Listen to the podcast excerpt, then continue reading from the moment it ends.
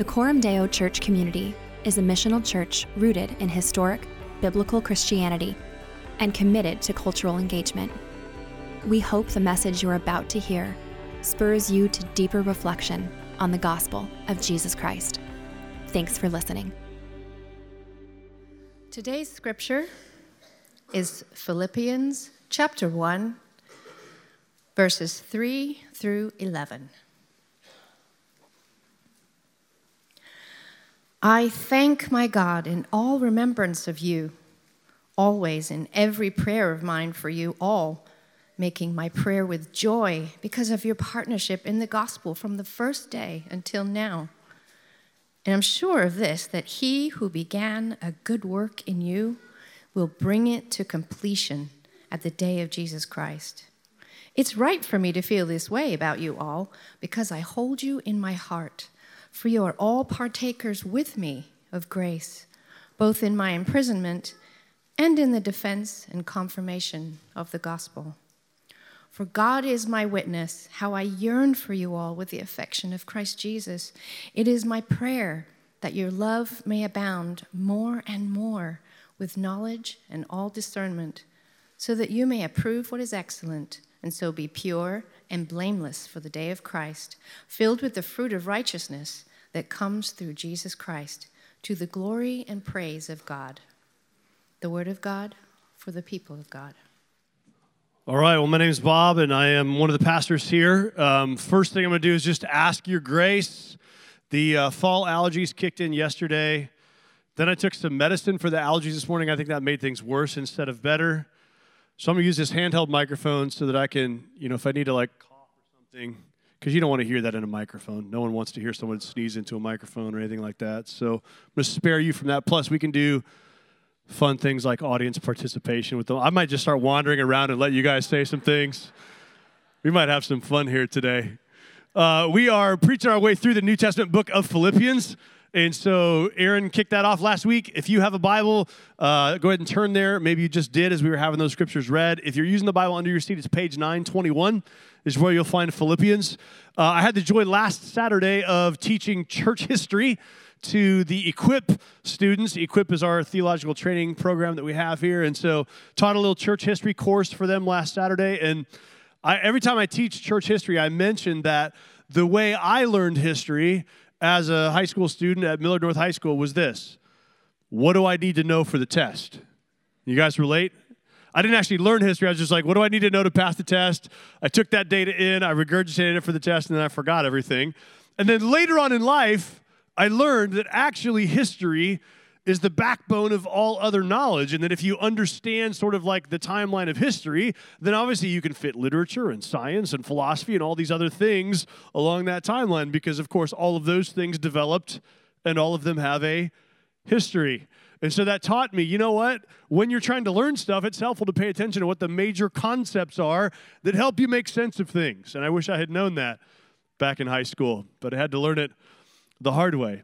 And so, as we're trying to understand the Bible, as we're coming to the scriptures and trying to understand what God has to say to us in scripture, one of the things that can be really helpful is just understanding some of the meta themes, some of the big ideas in the Bible, some of the major concepts that scripture talks about, so that as we see them in the scriptures, we begin to go, oh, yeah, I know that's a major category. And one of those concepts, one of those contrasts in scripture that's very important is the contrast between grace and works. These are sort of two categories, uh, two ways of relating to God, you might say. Uh, you see these contrasted, for instance, in 2 Timothy 1 9, where it says, God saved us and called us to a holy calling, not because of our works, but because of his own purpose and grace. Or you see it in Ephesians 2 8 and 9, where we read, By grace you have been saved through faith, and it is the, this is the gift of God not a result of works. So you see Scripture draw this contrast frequently between grace and works. And it's important and it's a foundational understanding, it's a foundational thing we need to understand to make sense of what the Bible is saying to us. Works is the Bible's shorthand for all the ways we try to earn favor with God through our doing. Works says if I do X, God will do Y, or God should do Y, or I'm doing X so that I can get God to do Y. It's, it's my effort, my work, my obedience that gains me favor with God. At the heart, this is kind of a transactional way of relating to God. It's conditional. I have to keep up my end, God has to keep up God's end. That's what the Bible has in mind when it speaks of works. It's all the ways we try to earn God's favor through our doing, our achieving. Grace, on the other hand, is the Bible's term for God's unmerited favor, God's free and generous kindness toward undeserving people. Grace is God giving us what we don't deserve, what we haven't earned, what we couldn't possibly work for. Grace is the language of gift, not obligation. And the contrast between grace and works is one of the most important distinctions in the Bible. And one of the most important distinctions for our lives. It's the difference between burden and freedom, it's the difference between despair and joy, it's the difference between dead religion and living faith. And it's a distinction that's crucial to our understanding of the letter to the Philippians. As Aaron reminded us last week, the letter we're reading here to the Philippians is a real letter written to real Christians just like you, living in the first century in a real city called Philippi. Aaron showed you some pictures of the ruins of Philippi last week. This is a real place in the world.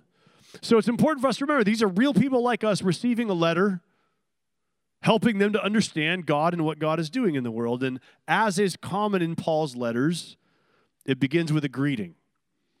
And the greeting is kind of that part, if you read the Bible or read the New Testament epistles, especially, the greeting you can kind of take for granted. Like a lot of the greetings are similar, you know, grace and peace to you from God our Father and the Lord. So you're like, yeah, okay, well, let's get to the good stuff. Yeah, the greeting, the greeting. Okay, hi, nice to see you, nice to hear from you. What are, what are we going to get to next? But I want to show you the greeting in Philippians is actually one of the most challenging things in the entire book. I want you to look at it with me. Look at verse 3, and I want you to notice how Paul speaks to these Christians in Philippi. Verse 3 I thank my God in all my remembrance of you. Not some, but all. Verse 4 always in every prayer of mine for you all, making my prayer with joy. He's saying, every time I pray for you, it's joyful. And then down to verse 7 it is right for me to feel this way about you all because I hold you in my heart. Every one of you, he says, is dear to me. I yearn for you all with the affection of Christ Jesus, verse 8. So I want you to notice Paul's indiscriminate, unfettered affection for the people he's writing to. Just his overflowing affection and appreciation and joy toward them. And then I want you to ask could you write that? Like, do you feel that way about the Christians in your life? I'm sure there are some you feel that way about, but let's be honest. Is it not true that there are a few people in your life, maybe even in this room, that not only do you not yearn for them with the affection of Christ Jesus, but maybe you're just putting up with them?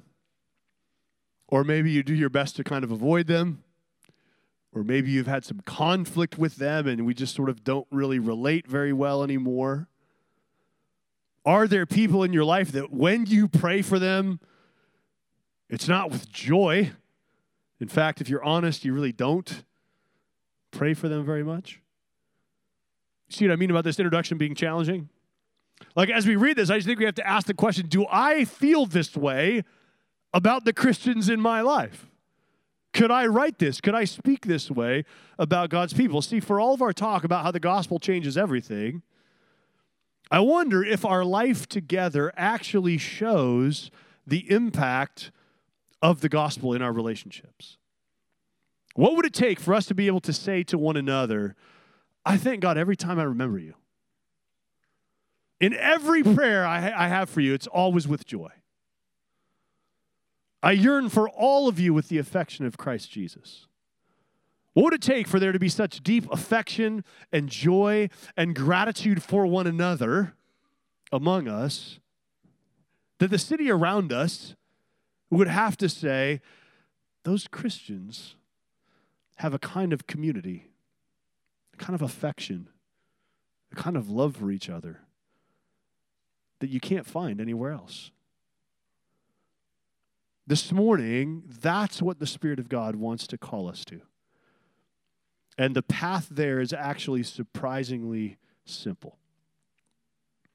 When Paul says, I thank my God in all my remembrance of you, when he says, I make every prayer for you with joy, when he says, I yearn for you all with the affection of Christ Jesus, the simple thing he's expressing in all of that language is gratitude. He is grateful, thankful for these human beings. Here's the simple truth that this text shows us, and I want to drive into your thinking this morning. Grace leads to gratitude. Grace leads to gratitude. That's the simple truth that is changing Paul's life and is going to change your life, and that actually changes how we think and how we relate and how our lives operate. I want to show you the connection this morning between grace and gratitude, show you how it is that Paul's gratitude for these human beings in real Philippi in the first century is rooted in his understanding of grace. So we've already seen the gratitude he expresses. We looked at it briefly in all those verses. Let's look now at what it's rooted in. Look with me at verse 3 of Philippians 1. I thank my God in all my remembrance of you, Paul writes, always in every prayer of mine for you all, making my prayer with joy because of your partnership in the gospel from the first day until now. So the gospel has created a partnership or a fellowship or a communion between Paul and these Christians in Philippi. You've probably experienced this. This is the kind of thing you feel when you're in a different city and you go to a church and you find the people there love the gospel and they love Jesus and they love the Bible. And you feel like, man, these are my kind of people. These are gospel people. This feels like I'm at home. That's gospel partnership. Marcus Bockmuehl, who's a New Testament scholar, reminds us of this. The term gospel designates both, both the message of redemption in Christ and God's power at work in the proclamation of that message. It's both the message and God's power at work through the proclamation of the message. So, in other words, to have partnership in the gospel is to share a love for the message of the gospel, the truth of the gospel, and also to share a love for how that message changes people. The power that message has as it goes forward and affects real people and changes their lives. To use the language Dusty used a few minutes ago, it's, it's gospel doctrine and gospel culture. It's gospel proclamation and gospel transformation. That's what partnership in the gospel embraces. As the message of the gospel is proclaimed, it does something. And the question is, why does it do something? Why does it have power? Why does God's power go out through the gospel? What is it about the gospel that has this power to it? Well, it's quite simply this the gospel is a proclamation, proclamation or a message of grace. Look at the next verse, verse 6. This is one of the best verses in the entire book of Philippians. It's one of the core promises in the New Testament. And I am sure of this that he who began a good work in you will bring it to completion at the day of Jesus Christ. He who began a good work in you will bring it to completion at the day of Jesus Christ. So, who began a good work in you? God did, right? And who's going to bring it to completion? God is. That's the essence of grace. The gospel is not a message of you do X so that God will do Y. Rather, the gospel is the good news that God has started something in you and God is going to finish what He started in you. And so, from beginning to end, the person working in you is God. He is the one at work. That's the good news of grace. It's not you changing yourself, it's God changing you from the inside out. Now, listen, you can change yourself, right? Like we've all done it. You can go on a diet, you can start working out, you can buy some new clothes, you can get a different job. There's a lot of changes you can make in your life that really do change important things about you. But all of those things that we tend to try to do to bring change are all outside in. Grace works in the opposite direction. Grace works from the inside out. Grace is God at work in you, changing you. And that work in you then manifests itself in your outward actions and behaviors and dispositions. Paul's confidence is that the God who began working in you is going to finish what he started. And that's good news. Bockmuehl again says this. This is a good quote. I just had to throw it in here. Paul's confidence is not in the Christianity of the Christians, but in the godness of God. I just like that quote. His confidence is in the godness of God. That's, that's why Paul can say, I am sure that he who began a good work in you is going to bring it to completion. See, if you are the one who began a good work in you, how much confidence do we have that you're going to bring it to completion? I mean, how many things have you started and not finished in your life? Do we have a lot of confidence that if you began a good work, it's going to get done? Probably not.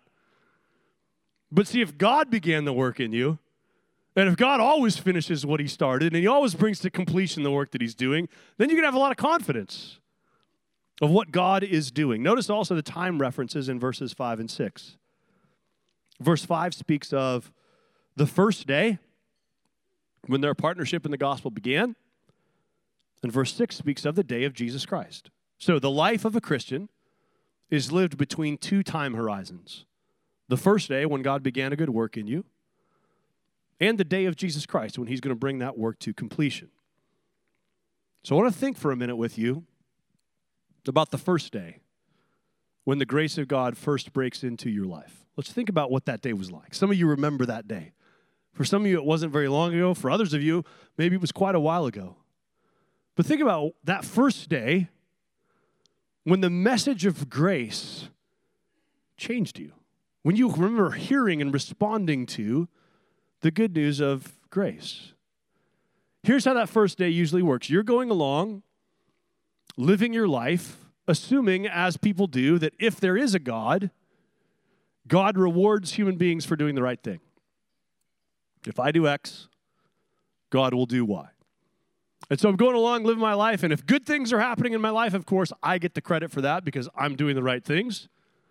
And if things aren't going so well in my life, God gets the blame for that because, of course, He's not fulfilling His end of the bargain. Because this is how works works, right? This is how our minds work. If, I, if it's working out good, it's because I'm doing it. If it's working out bad, God's not holding up His end of the bargain. So you're living in this transactional way toward God. Maybe you're bitter toward God. Maybe you're angry with God. Maybe you're ignoring God. Or maybe you feel like you're really living a good life and God owes you a lot of stuff. But then at some point in that way of relating to reality, someone proclaims to you the message of the gospel. The good news that before you did anything, good or bad, God sent his son into the world as a free gift.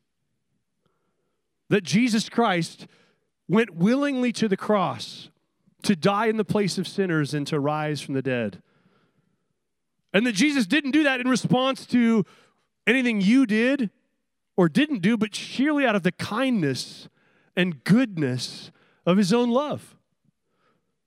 That your works didn't play any part in it. And so you can't make demands of God because God already gave his son for you before you even did anything. And your works can't add or subtract from what Jesus has done because he did it all without consulting you anyway. And so you hear this message of radical grace of just, you know what? God has given his son for sinners apart from anything you've done. You didn't earn it, you don't deserve it, you didn't achieve it. It's just grace. And that message of radical grace does something in you. It humbles you, it softens you. You begin to see how different it is from relating to God based on what you've done. And at some point in faith, you accept the gracious gift that God offers. his son given to you and for you. And suddenly, all your attempts to earn God's favor and make God owe you something seem really foolish and silly because they're so much less amazing and less powerful and less majestic than the good news of grace. That's the first day of your partnership in the gospel. When that message lands in your lap and changes you, it changes you. Like something is different on that day, and you realize, wow, this is really, really good news. And you become a partner in this gospel of grace. And some of you can remember that day in your life. Maybe it was in this room, maybe it was in a church somewhere, maybe it was in a conversation with a friend, maybe it was as a kid being taught the gospel by your parents, maybe it was in the most random, unexpected place you could ever imagine, but you know where you were when that message of grace landed on you. You know the first day of your partnership in the gospel. And in fact, for some of you, that first day is going to be today. Because it's possible for you to have been going to church your whole life, but have never understood the grace of God. And now, hearing this message and this news and this proclamation from the book of Philippians, maybe today, is the first day for you of realizing oh, I've been relating to God all wrong. It's, it's grace. It's He who's going to begin this good work in me and bring it to completion. Now, look at verse 7 with me. It is right for me to feel this way about you all, Paul says, because I hold you in my heart, for you are all partakers with me of grace. Or, as your footnotes may say, you have fellowship with me in grace. You have koinonia with me in grace. This, friends, is why grace leads to gratitude. You're about to see how grace works and why it leads to gratitude. Remember who's writing, okay? This is the Apostle Paul.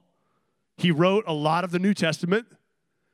If there ever was a superstar Christian, a pro level Christian, a first class Christian, it was the Apostle Paul. I mean, just honestly, if we can just speak honestly, he's done more for God than you have. He just has. He's led more people to Christ. He's baptized more people. He's planted more churches. He's been in more suffering and hardship for Jesus than you have. He's just done more than you for God. But I want you to notice how he talks about us. He says, you all, you are all partakers with me of grace. Do you catch that? You're all partakers with me of the same grace. The ground is level at the foot of the cross. There's no depth chart, there's no pecking order, there's no platinum membership and regular membership. It's just the same grace for you and for me and for Paul and for the Christians in Philippi. He says, You're all partakers with me of grace. And friends, this is what the Lord's table symbolizes so beautifully, right? This is why the reformers called the communion table a sermon for your eyes rather than for your ears.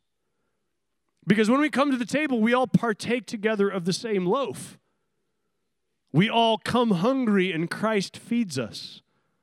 We come empty and Christ fills us.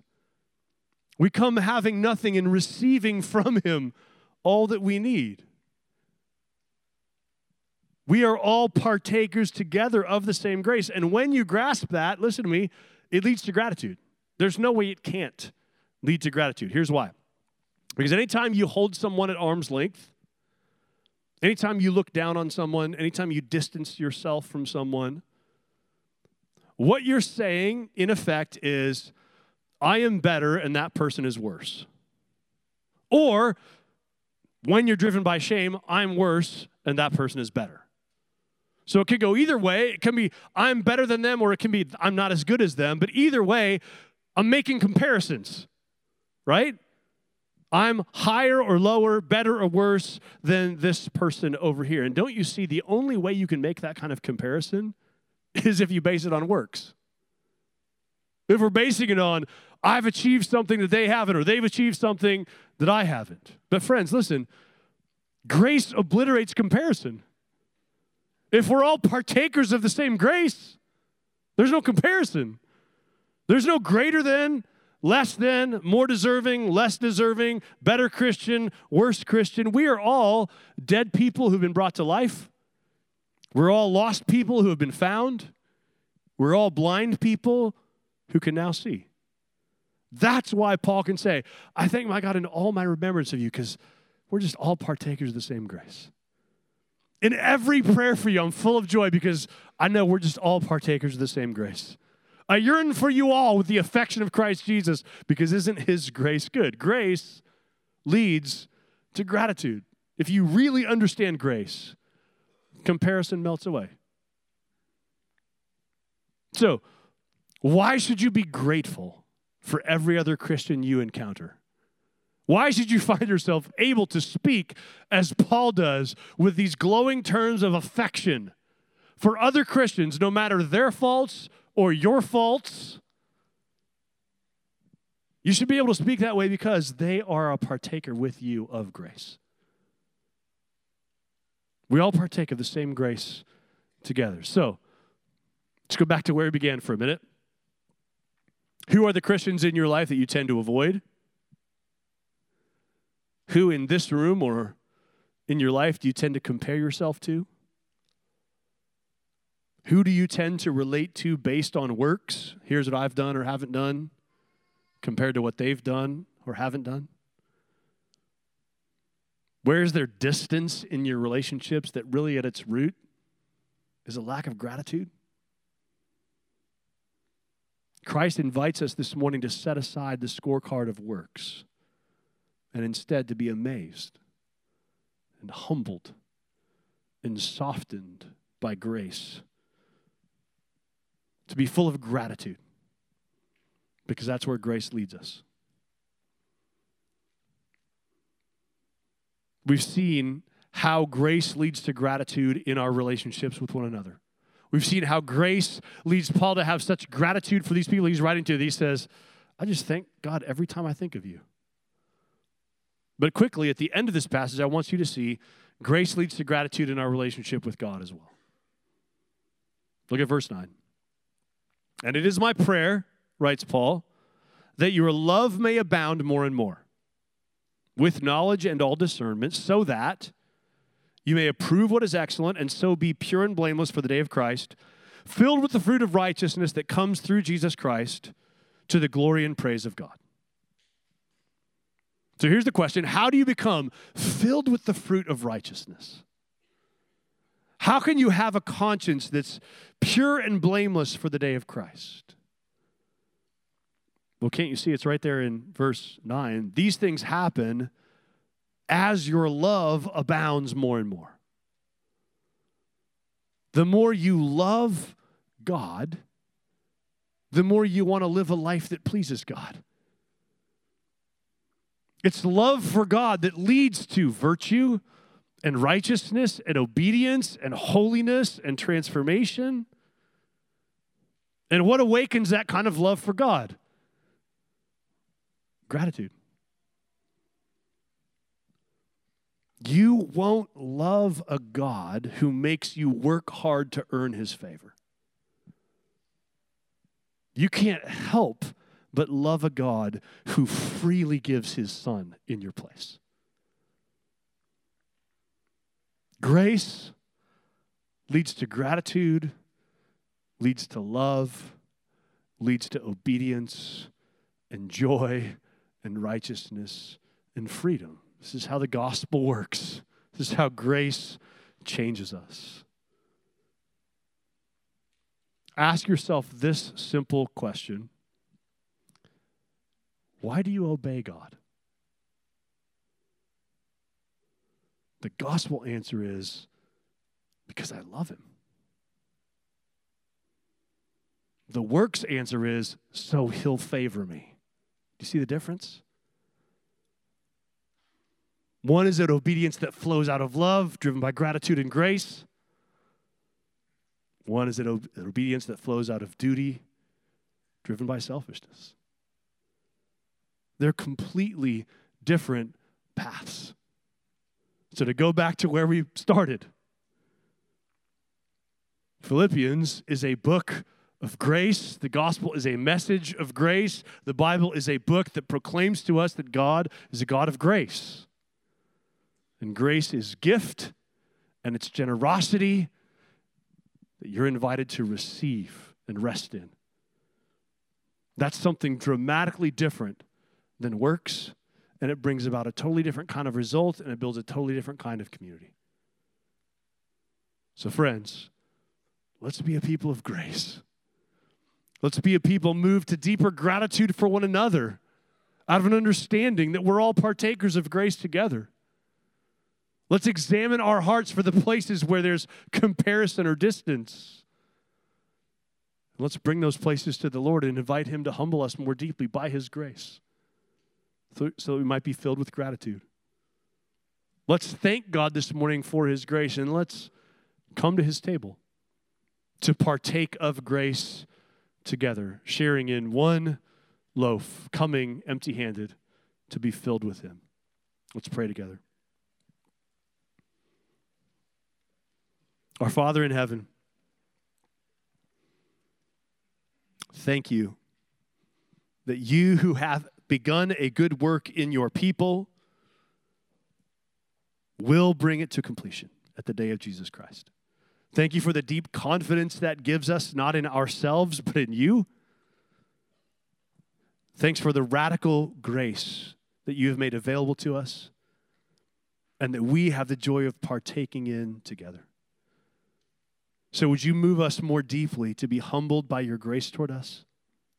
Would you awaken deeper gratitude toward you and toward one another? Would you renew in us a joy in the gracious gift of salvation? And would you help us be a people moved by your grace to live lives of overflowing gratitude? As we come to your table now, we ask that you would give us deep joy as we come remembering our need as we come empty handed, acknowledging only what we don't bring, that we might be filled with your goodness, your kindness, and your provision. We pray this for our good and your glory. Amen.